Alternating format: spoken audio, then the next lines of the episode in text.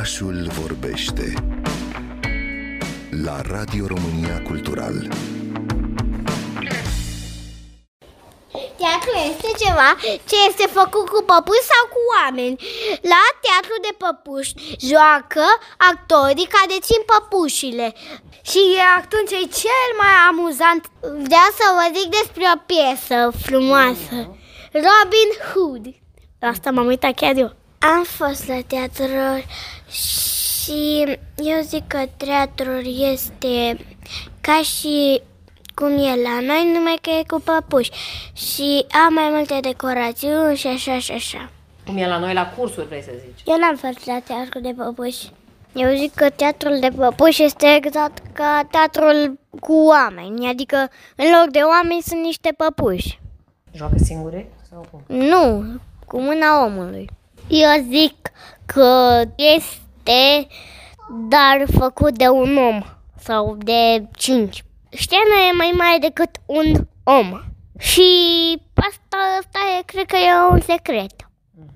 Eu chiar am fost uh, pe o scenă, o scenă de teatru, unde jucau și oameni și papuși, papuși și am făcut chestii. Am fost la un teatru și teatrul înseamnă că nici oameni care stau sus sau jos, mișcă niște marionete într-un fel și fac să se miște și vorbesc într-un fel ciudat. Adică nu așa obișnuit, adică altfel. Adică ei își fac vocea ori mai groasă, ori mai subțire sau mai rea. Ei este bucuros, bucuros, bucuros. Trist, cum faci? Mi-e frică! Teatrul de păpuși este un fel de joc, un, un fel de teatru, dar că nu este jucat de oameni. Oamenii și ei joacă într-un fel, pentru că ei conduc păpușile. Oamenii se joacă cu- cu niște ațe.